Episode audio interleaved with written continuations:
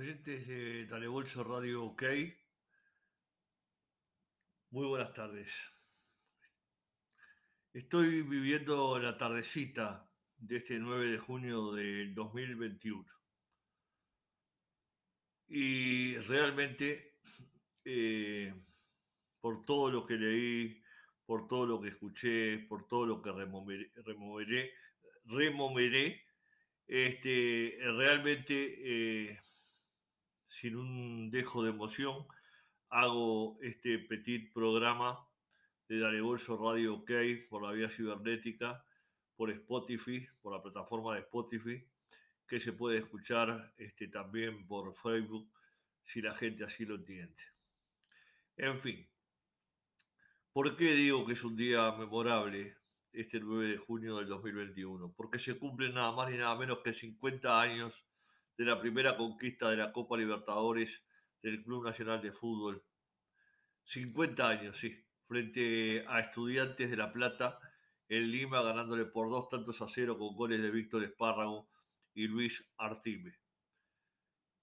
Y 50 años no es poca cosa. Han pasado para ellos, ya varios no están, eh, Masnik, este, Cubilla, este, en fin, eh, varios más que, que se me escapan, Mujica, Juan Martín Mujica, este, hay varios todavía que, hay varios que se los han ido, pero todavía hay varios que quedan en este mundo, en este mundo de pandemia que estamos viviendo. Pero yo quiero homenajearlos eh, muy especialmente porque más allá de ganar la primera Copa Libertadores de América después de tres frustraciones que habíamos tenido en el año 1964, cuando un juez holandés llamado Leon Horn hizo uno de los mayores asaltos a un equipo de fútbol que se haya hecho en el mundo y lo hizo ese holandés que vino a arbitrar el Partido Nacional Independiente anulándole un gol a Mario Vergara absolutamente legítimo.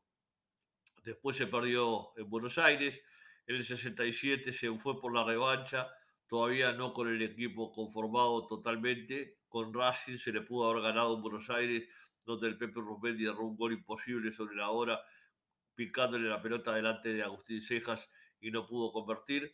Después se empató acá y se fue a jugar a Santiago de Chile, donde se perdió por dos tantos a uno con el gol de Nacional que lo hiciera Milton Viera.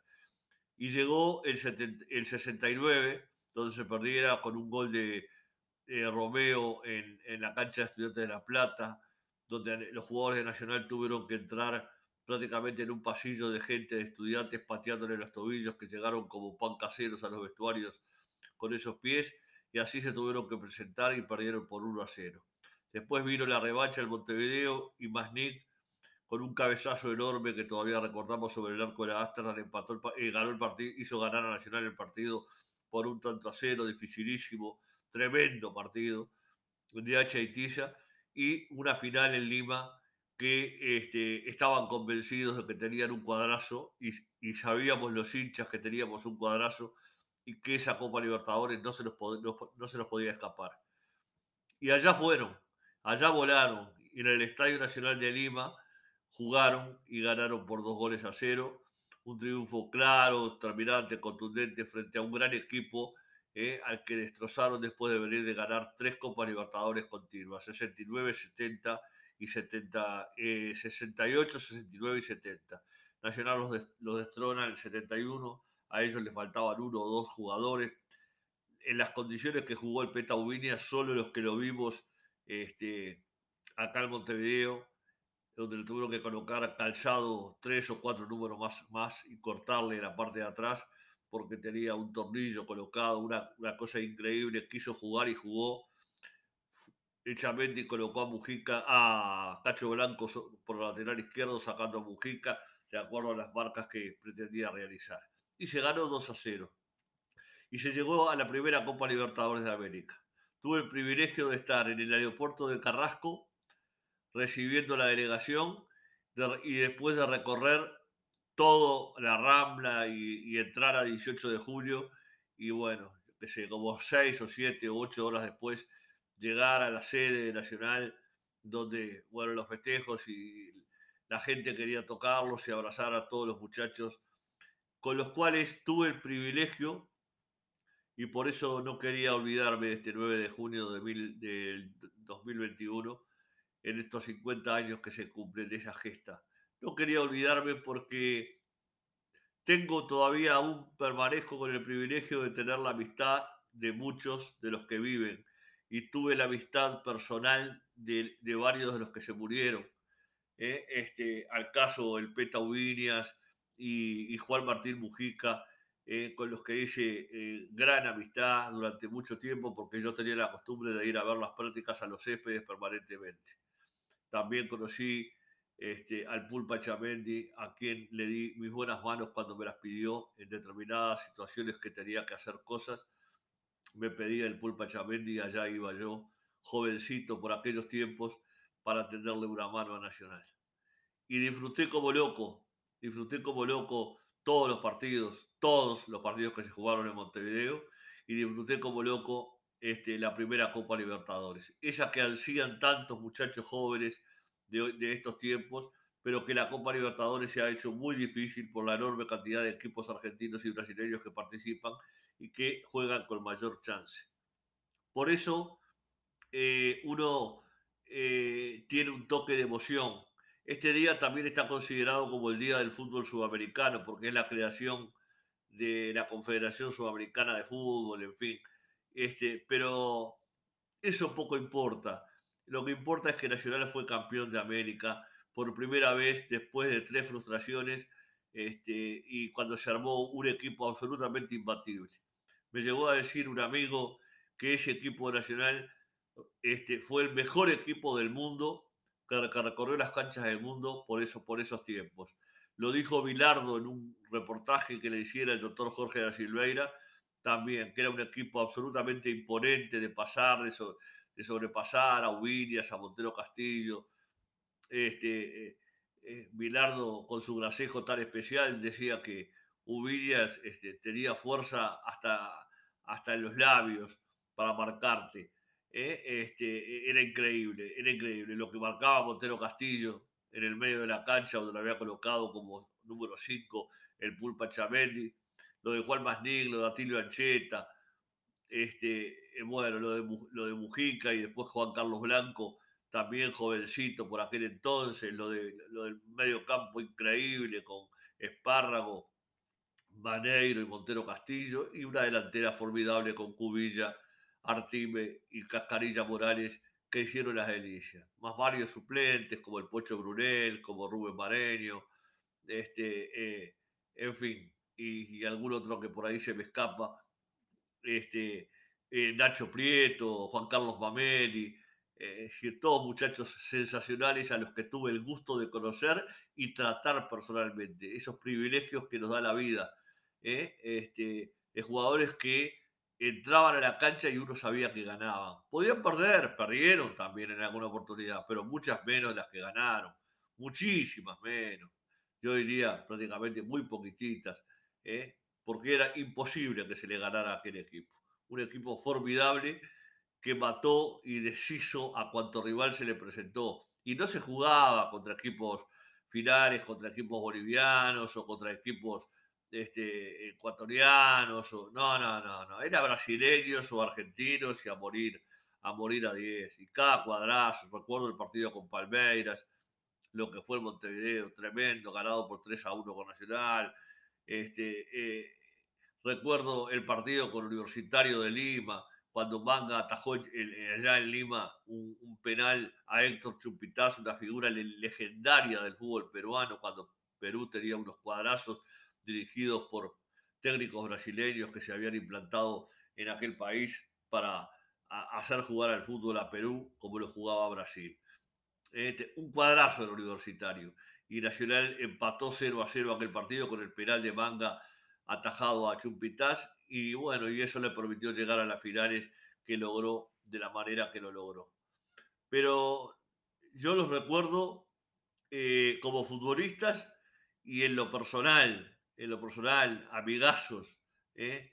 con Cacho Blanco, por ejemplo, la amistad entrañable, de, tipos que, me, me llamaron mientras mientras vivieron los que hoy no están por mi nombre y los que viven hoy también cuando los he visto en alguna oportunidad por mi nombre, porque yo era un gurí que iba todos los días a los céspedes a ver las prácticas y, y era extraordinario hasta ver las prácticas de aquel momento.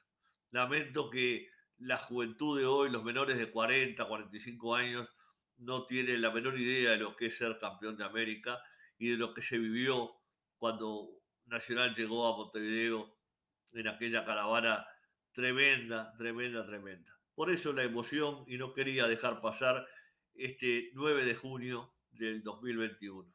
50 años no, no es poca cosa como para no recordarlos.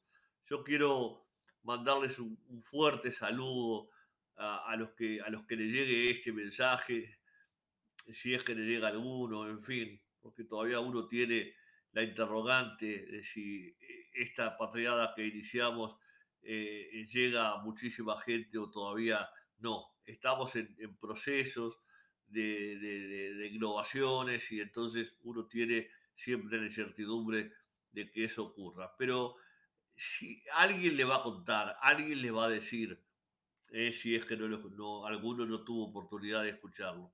Vamos a escribir también en nuestro blog algo sobre esto, no ya en el día de hoy porque la hora pasa, y, pero yo quería hacer este mensaje hoy, 9 de junio, ¿eh? el, día, el día de, como lo, lo, solemos llamar. Después vinieron las Copas Libertadores de América del 80 y del 88, pero como esta, les puedo asegurar ninguna, ninguna. Un cuadro absolutamente imbatible, imbatible, con un golero que era prácticamente eh, infranqueable, con su cuerpo, con sus piernas, con su físico, con sus manos, con su garra, con su forma de jugar y de encarar. Con un zaguero extraordinario como Atilio Genaro Ancheta, de los más jóvenes. Eh, también estaba Juan José Duarte en el plantel de Nacional. Este, y, y, bueno, y Juan Masnick, que vino de, de, Gimnasia de Grima de la Plata a jugar a Nacional, traído por el Pulpa Chamendi. Eh, otro que también se lo fue. Y bueno, y ¿qué les voy a decir? Lo que era Montero Castillo, lo que era Espárrago en el medio de la cancha, que se comió a las mejores figuras de todos los equipos, lo mandaba a marcar el Pulpa Chamendi, lo que fue Cubilla, Nacional en esa época, extraordinario, puntero, este, y bueno, Artime y Morales, al que Víctor Hugo Morales, a Julio César Morales lo bautizó como el rey del ángulo, porque los goles de Morales eran así era de volea y a los ángulos.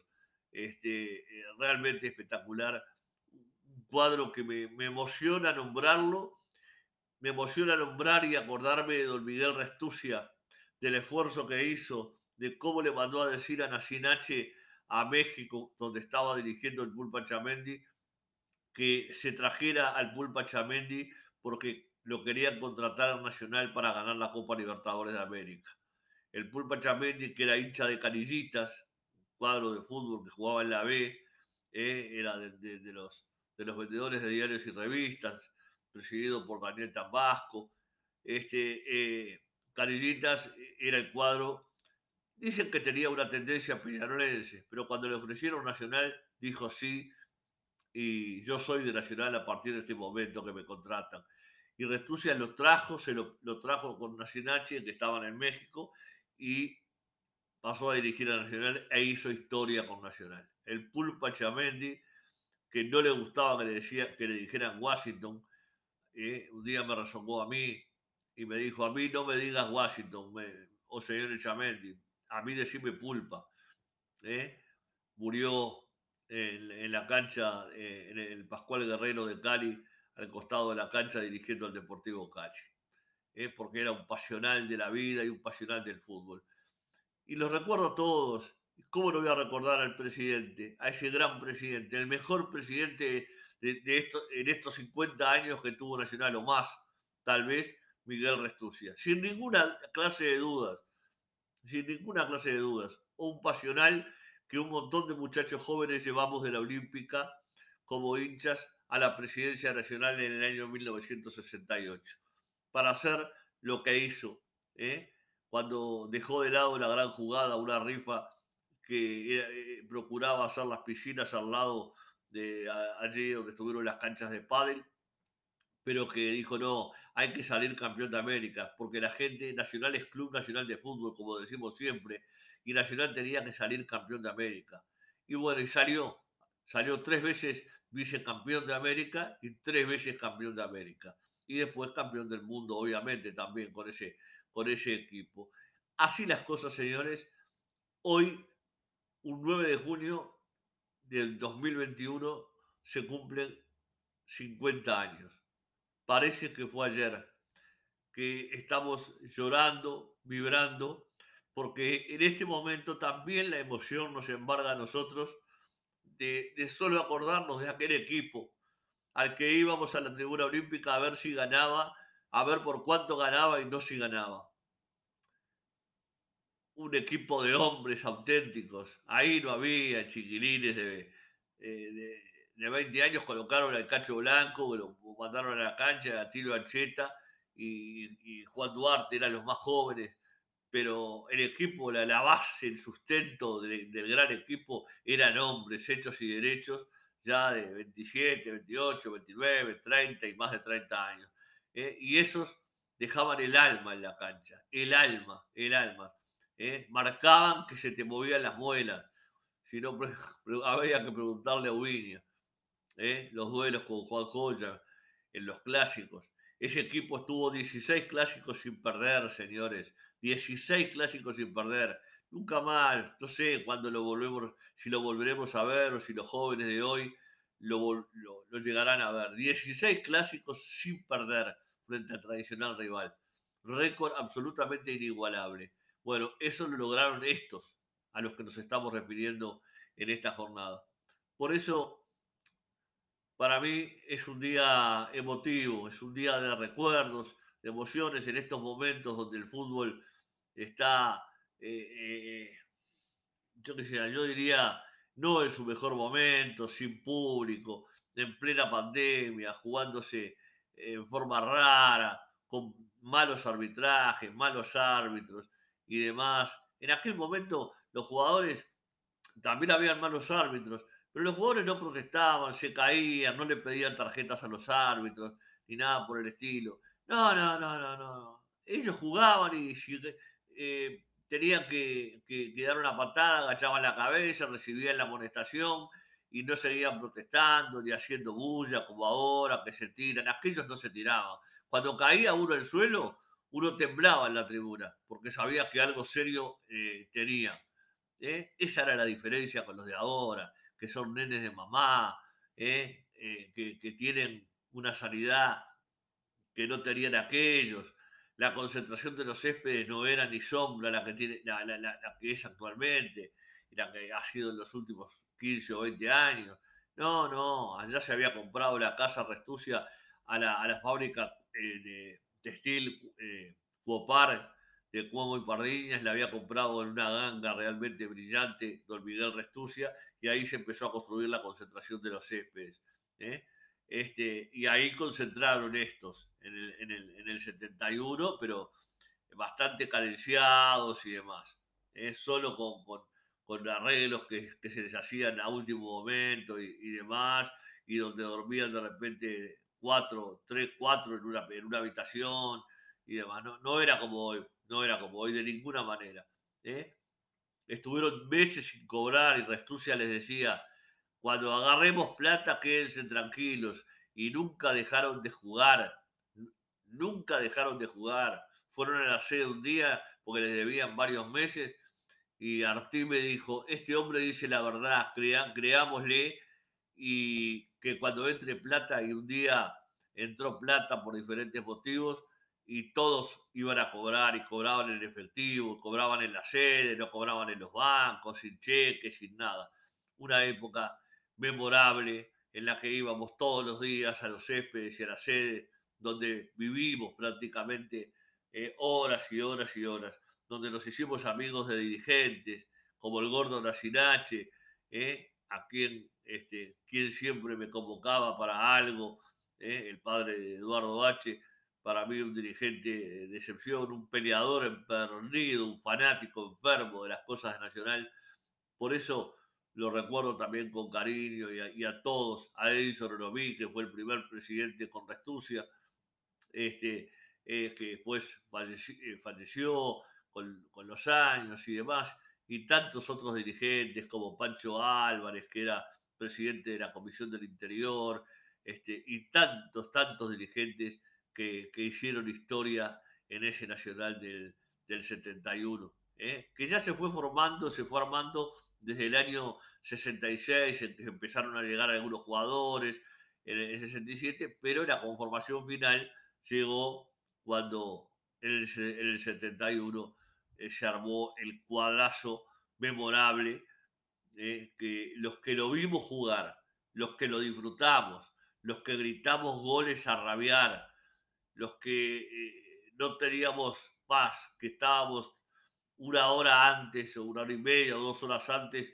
de cada partido sentaditos en la tribuna olímpica para ver ese equipo, los que no teníamos necesidad de llevar banderas ni, ni, anunciarnos de qué barrio éramos ni nada por el estilo. Éramos muchachos jóvenes que vibrábamos al compás de, una bandita que había y que tocaba en la esquina de Olímpica y Ámsterdam, este, que, tocaban los tambores y demás, pero no molestaban a nadie, eh, este, no existía la droga, no existían un montón de cosas que hoy lamentablemente son este, algo muy común en la vida cotidiana de los uruguayos y, del mundo, ¿no? Y, del Uruguay en particular, de que, es de quien estamos hablando.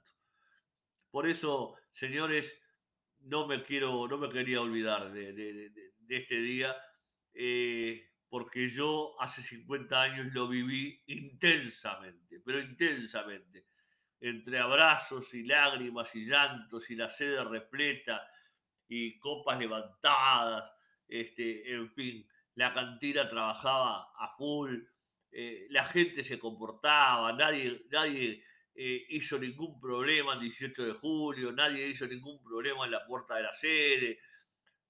Era festejar, era alegría, eran sonrisas de mujeres, de hombres, de niños, eh, de nuestra familia, de mi familia nacionalófila hasta el cuajo. Este, todavía yo no era, era, era soltero, pero bueno, este, pero sí eh, estaba procesando un noviazgo que se transformaría después en matrimonio y más tarde vendrían tres hijos. Así ha sido esta vida, esto que siento de emoción, de, de, de, de sensación de placer y de no olvido, no olvidar una fecha tan trascendente como esta no puede pasar desapercibida bajo ningún punto de vista. Nacional es el decano, el primero y el más grande, y es un cuadro de linaje mundial.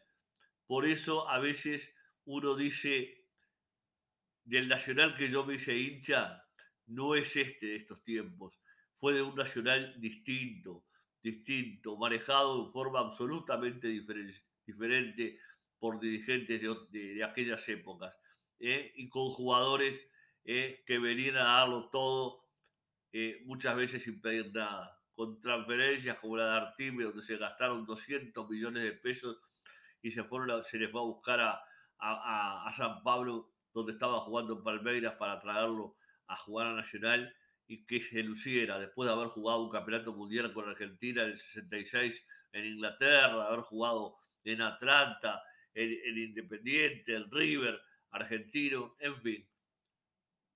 ¿Cuánto para decir? ¿Cuánto para contar? Necesitaría, necesitaría yo que sé, cinco programas para hablar de los del 71.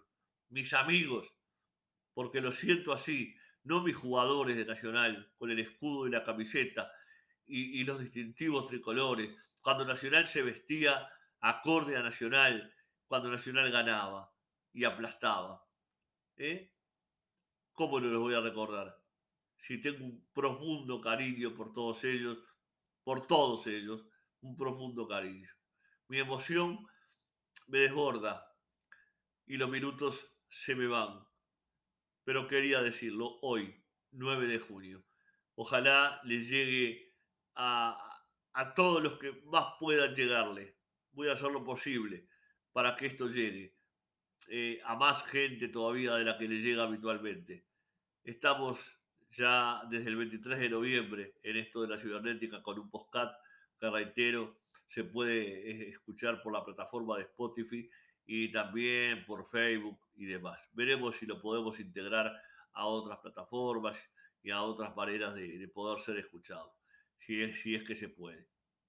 Eh, el agradecimiento a la gente del 71, al Nacional del 71, del que jamás, pero jamás nos olvidaremos, porque ese cuadro fue en mi juventud el que me hizo feliz, el que me hizo disfrutar, el que me hizo estar contento siempre viéndolo en, una cancha de fútbol. Y, granjearme la amistad. Me dejaban, el Pulpa Chamendi me dejaba entrar a los vestuarios, ¿eh? este, porque sabían que estaba yo siempre en los céspedes y demás, y no entraba nadie a los vestuarios ni los dirigentes, y yo podía entrar y escuchar en los intervalos las charlas que les daba y las anécdotas que tengo que me tendría que pasar ya te digo, cuatro o cinco programas contándolas. Viva los del 71, viva el Club Nacional de Fútbol y su historia, que la hicieron estos en Copa Libertadores de América, siendo los primeros, pero siendo los mejores en el mundo entero en cuanto a cancha, en cuanto a estadios se les presentó por delante y en cuanto a equipo de linaje mundial se les presentó por delante. Esos fueron campeones, campeones de verdad, campeones sin trampas, metedores, guapos, fuertes, ganadores, ganadores, ganadores. ¿eh? Esos no, no, no lloraban, no protestaban, si se lastimaban, se levantaban, no querían salir de la cancha cuando venían las transferencias, en fin, cuando venían los cambios, no querían, se resistían a salir, aguantaban, entraban en una pierna igual a jugar. ¿eh? defendían y marcaban a muerte y atacaban espectacularmente. Goles de todos los colores, con el pie, con la cabeza, con el cuerpo, con lo que fuera. Pero nadie se les interponía adelante porque eran avasallantes en la manera de ser, de presentarse y de jugar. Y de jugar para ganar. Salud, Club Nacional de Fútbol en este día 9 de junio del 2021, a 50 años de la hazaña más grande que haya tenido Nacional en la era contemporánea. Hasta un próximo programa. Gracias. La emoción me embarga de solo recordar momentos esplendorosos que me tocó vivir. Muchas gracias.